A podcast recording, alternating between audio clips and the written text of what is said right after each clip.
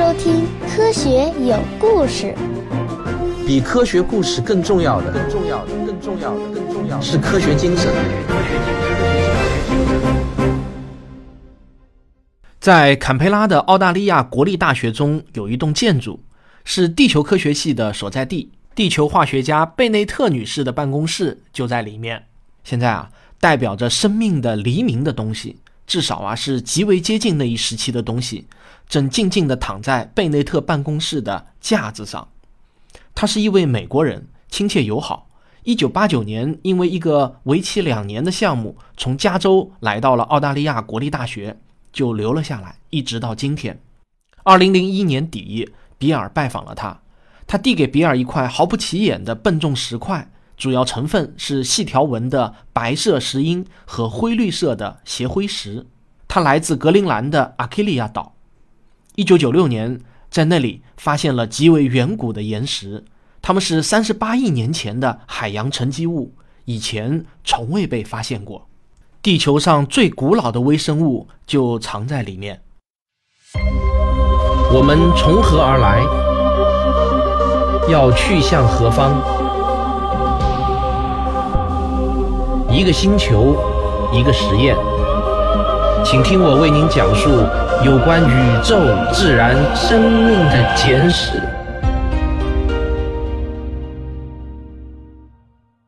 其实，准确的说呢，化石化的微生物是找不到的，再仔细也没用，因为在海洋中的泥巴转变成化石的过程中，那些简单原始的微生物早就没有了。我们只能靠间接的方法，在敲碎石头之后，我们在显微镜下看到的，其实啊是微生物遗留下来的化学残迹。也就是碳的同位素和一种磷灰石的磷酸盐，这两样东西是极为有力的证据，可以证明石头中曾经是生命的栖息地。至于那些生命是什么样子的，我们现在也只能猜猜而已。很可能只是最最基本的生命形式，但毫无疑问，它们也是生命，它们活过，繁殖过。正是这些简单的生命，最终变成了我们。要像贝内特女士一样，深入到古老岩石的内部。澳大利亚国立大学是个首选的去处。我们能有这样的本事，要大大感谢一个人，他叫康普斯顿，是个心灵手巧的天才，现在早就已经退休了。是他在上世纪七十年代发明了世界上首台高灵敏度、高解析度离子显微探测仪，人们也经常用它的首字母的组合，亲切地称它为 shrimp，也就是啊小虾的意思。它可以测定一种叫锆石的小矿物质中铀和铅元素的比例。根据铀元素的衰变规律，我们就可以推算出锆石的年龄。而锆石呢，则普遍存在于除玄武岩之外的大多数岩石中，并且极为的稳定。自然界中，除了我们之前讲过的前末运动能消灭它以外，其他的地质运动基本上都不能把它们消灭。大多数的地壳岩石都会在某一时间重新回到地球内部。但也会在某些偶然的情况下一直留在地表上，比如在澳大利亚的西部和格陵兰地区就发现了这些岩石。康普斯顿的仪器能以无与伦比的精度测定这些岩石的年代。小虾的原型机是在地球科学系自己的车间中制造的，看上去啊很像是为了节省开支而用各种零部件拼凑起来的，但是它却很管用。一九八三年，它首次正式测试。就测定出了一块来自澳大利亚西部有四十三亿年历史的古老岩石，在贝内特的实验室，小虾已经升级为了小虾二点零。那是一个又大又重、不锈钢制成的机器，差不多有三点五米长、一点五米高，坚固的像一个深海探测器。来自新西兰坎特伯雷大学的小伙子鲍勃坐在操纵台前，目不转睛地盯着屏幕上不断变化的一串数字。他从早上四点开始就一直坐在这里，现在啊已经是上午九点了。鲍勃说他要一直干到中午。小山二点零一天二十四小时不停地运转，这台仪器会用带电的粒子流轰击岩石样本，然后检测锆石中铅和铀的微量变化，这样就可以精确地测定出岩石的年代。鲍勃说，检测样本中的一份锆石需要花十七分钟时间。但是为了让数据更可靠，同一个岩石样本必须啊要检测几十份锆石。实际上呢，这一工作相当的重复枯燥，一点儿都不刺激。有点像不停的去自助洗衣店。但是鲍勃看上去啊却很开心，好像在我的印象中呢，新西兰人总是很开心。那即便到了今天，利用岩石中的锆石测定岩石标本的年龄，依然是最主要的测年方法之一。在这之后啊，又发展出了一些新的测年法，例如 LAICP-MS 法和 IDTRMS 法。虽然啊工艺上有一些区别，但是原理上呢，都是通过元素的衰变现象来推算年代。现在呢，我们已经能够做到把误差控制在一千万年之内。在贝内特的办公室的墙上有一幅海报，表现的呢是一个艺术家对远古地球的丰富想象力。那可能是三十五亿年前的地球，生命才刚刚起步。在地球科学中，我们把这一时期称为太古代。在那幅画上展示的像是一个外星球的世界，巨大的活火山冒着蒸汽，古铜色的大海，天空啊则是刺眼的红色。在前景的阴影中呢。充填着一种长着细菌的石头，这种石头叫做层叠石，它实在不太像是一个很有希望诞生和哺育生命的地方。实际上呢，这些景象都是出自科学家们的想象，真实的情况啊可能差别很大。我们现在并不能准确的知道那个时候到底长什么样。有一个学派认为，当时呢其实很凉爽，因为太阳还比较弱。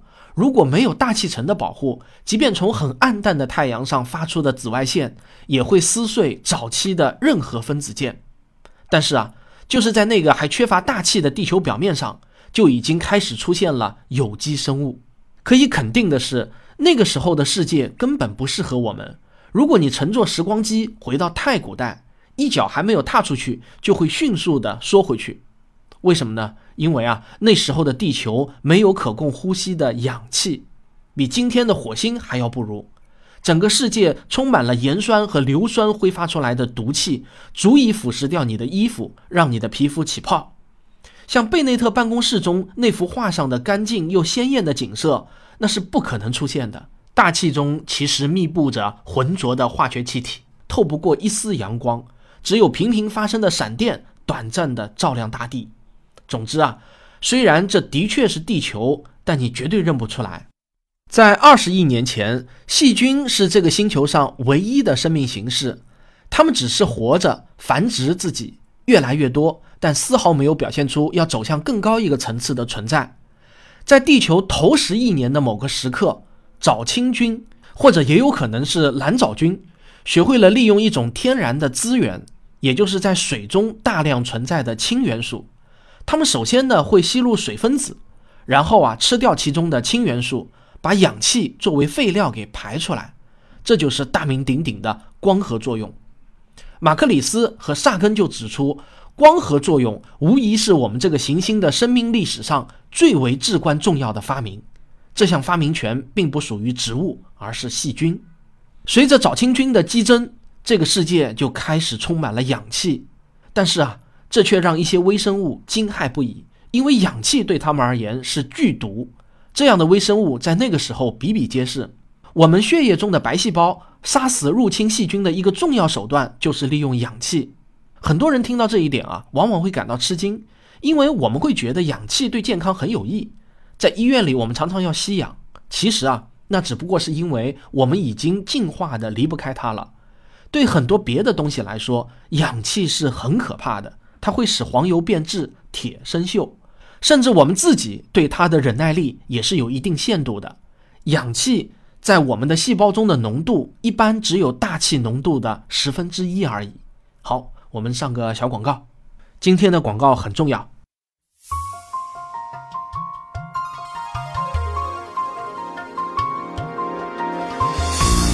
科学声音，理性的力量演讲会。二零一八年再度来袭。我是回到二零四九的刘敬正，我是科学有故事的汪杰，我是科学视频化的吴京平，我是王木头讲科学的王木头，我是原来是这样的旭东。四月二十九日，我在我的故乡浙江绍兴，欢迎您的到来。绍兴啊，真是个好地方。鲁迅、陆游、王阳明、蔡元培、王羲之、贺知章等等啊，名人可以说是多到数不过来。从小就背诵《从百草园到三味书屋》啊，早就想去看看了。还有老酒、茴香豆、社戏乌篷船。孔乙己走进咸亨酒店，逛完江南水乡，再听一场理性的力量演讲会，从历史走进现代，从过去回到未来。购票请关注“科学声音”微信公号，在菜单中即可购票，一千张门票售完即止。新诞生的耗氧生物具有一个巨大的优势，它们产生能量的效率更高，所以呢，它们总体繁殖的也更快。而厌氧微生物越来越不适应新环境，它们一部分退到了淤泥中，也就是沼泽和湖底，而另一些呢，则在晚些时候，应该说啊是相当晚些的时候，移居到了动物的消化道中。比如啊，在你和我的消化道中就有无数个它们。数量庞大的这类原始的实体正生活在你我的体内，帮助我们消化食物。不过，我们最熟悉的大肠杆菌倒是不怕氧气。当然，也有数不清的厌氧微生物因为无法适应新环境，而最终退出了历史的舞台。藻青菌在生存竞争中取得了胜利。一开始啊，它们所产生出的氧气并没有聚集到大气中，而是与铁化合成了氧化铁，沉入到了原始海洋中。有这么几百万年的时间，世界啊是真的生锈了。这一现象呢，被海底的条形铁沉积物生动地记录了下来，也为今天提供了极为丰富的铁矿石。在此后的几千万年中呢，没有什么更特别的事情发生了。如果你回到那个被称为太古代的早期地球世界，你找不到什么迹象能看出这些生命的未来很有前途。也许你能在四处发现一些隐蔽的小水池。水面上漂浮着一层像浮渣一样的活体生物，在海岸边的岩石上，或许还能发现一些褐绿色的东西，亮晶晶的。除此之外啊，就再也看不出生命的迹象了。但是到了三十五亿年前，有一些更重要的事情开始显露出来，在所有的浅海中出现了一种可被观察到的结构变化。藻青菌在简单重复的化学过程中变得有了一定的粘性。于是啊，它们会吸附灰尘和沙子，粘结成了有一点儿古怪但又坚硬的结构体。这就是贝内特办公室墙上海报中的那种层叠石。它们的形状和大小各异，有些呢长得像巨大的花椰菜，有些呢像是毛茸茸的床垫，有些又长成圆柱体，伸出水面几十米，甚至有几百米高。从表现形式来看呢，层叠石就是一种活的岩石。它们代表了世界上第一个合作项目。许多原始的微生物，有的生活在水面以上，有的则生活在水面以下，互相依赖对方创造出来的条件而生存。世界上有了第一个生态系统。很多年以来呢，科学家们都只能通过化石来了解层叠石的情况。但是万万没有想到啊，在一九六一年，科学家在澳大利亚西北部遥远的沙克湾，竟然发现了活着的层叠石，这给了他们一个大大的惊喜。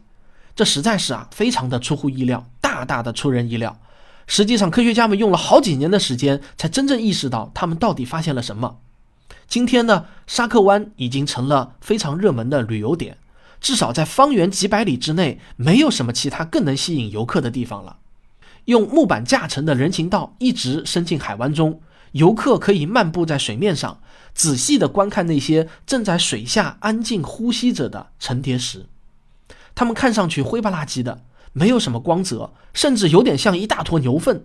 但是呢，如果你意识到你正在看到的可是三十五亿年前地球生命的残余，并且啊，它们还是活着的，你难道不会感到目眩神迷吗？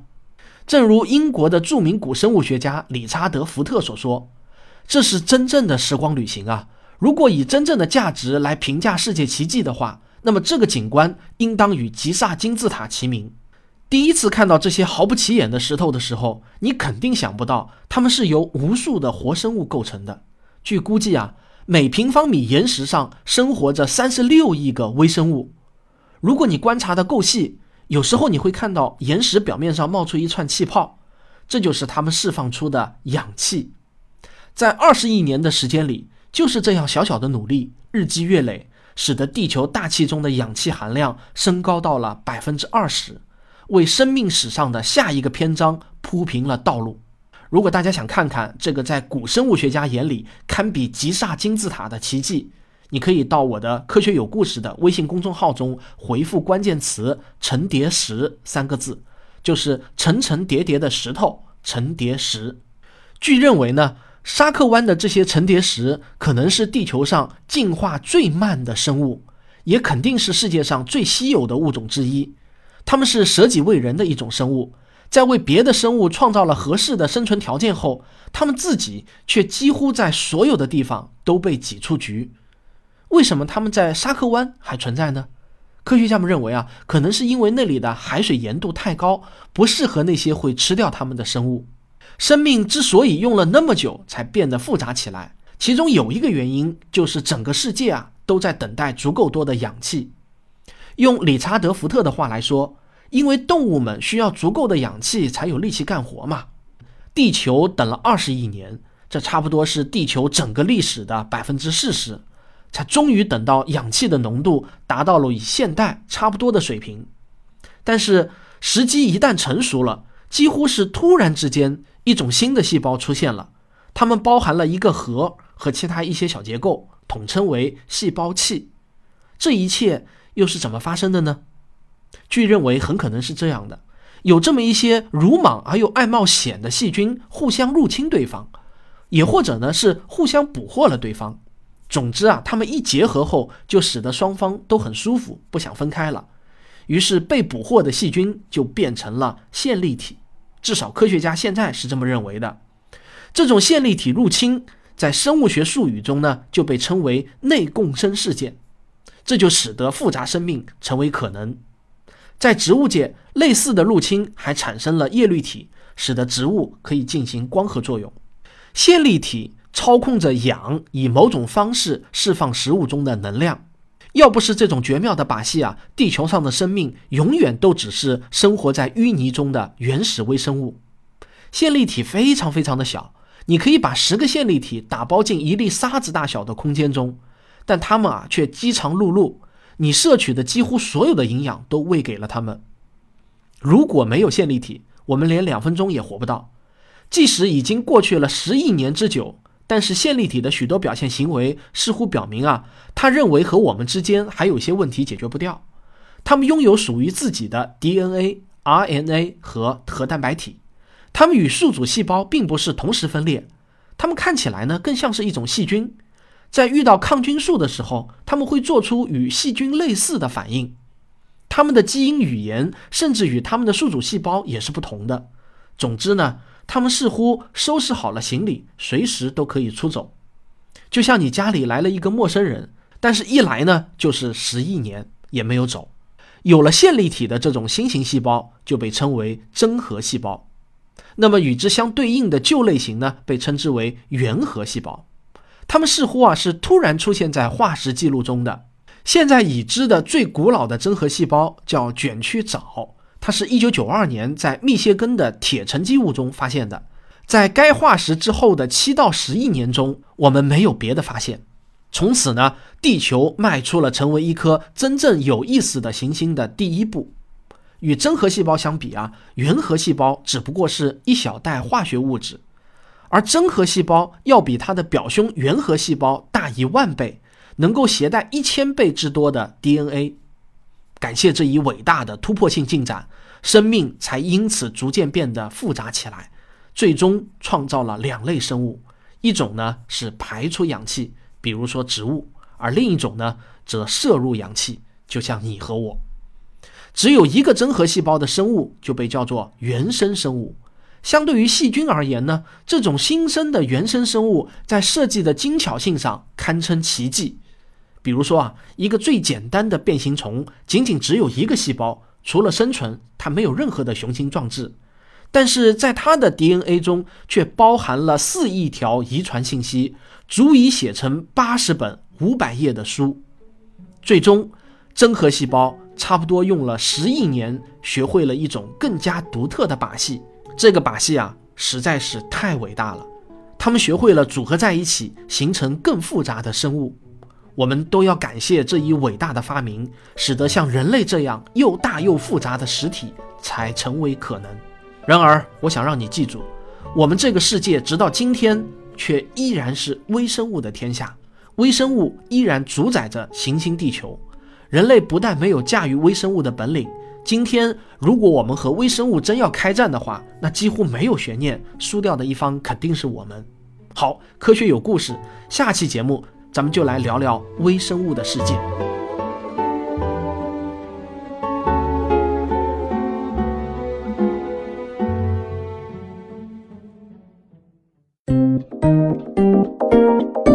科学声音。有一位科学声音的忠实听众，也就是电影导演舒世斌，江湖人称啊舒老爷。他在微信上告诉我说呢，他的新作《西部计划》已经在爱奇艺上映了。这部影片呢，我其实关注挺久了，因为他一直在跟我说他在拍这部片子，呃，拍得很辛苦。舒导呢是一个视角独特的八零后导演，我之前啊看过他导的一部文艺片叫《拉条子》，非常的感人。这次的新作《西部计划》呢，这一改风格，是一部喜剧片。风格啊，有点像《疯狂的石头》，在荒诞中透出他对社会观察的独特视角。因为是科学声音听众的作品啊，所以我很愿意推荐一下这部影片。大家如果有时间有兴趣，不妨啊网上搜索一下《西部计划》。那么，理性的力量演讲会啊又要来了，四月二十九号在我的故乡绍兴举办，欢迎大家来踢馆。现在呢就可以到科学声音的微信公众号中购票了。有一些售完即止的优惠家庭套票，想抢的话呢，下手要快。OK，这就是今天的节目。如果你喜欢我的节目，别忘了订阅、点赞、留言。感谢大家的收听，我们下期再见。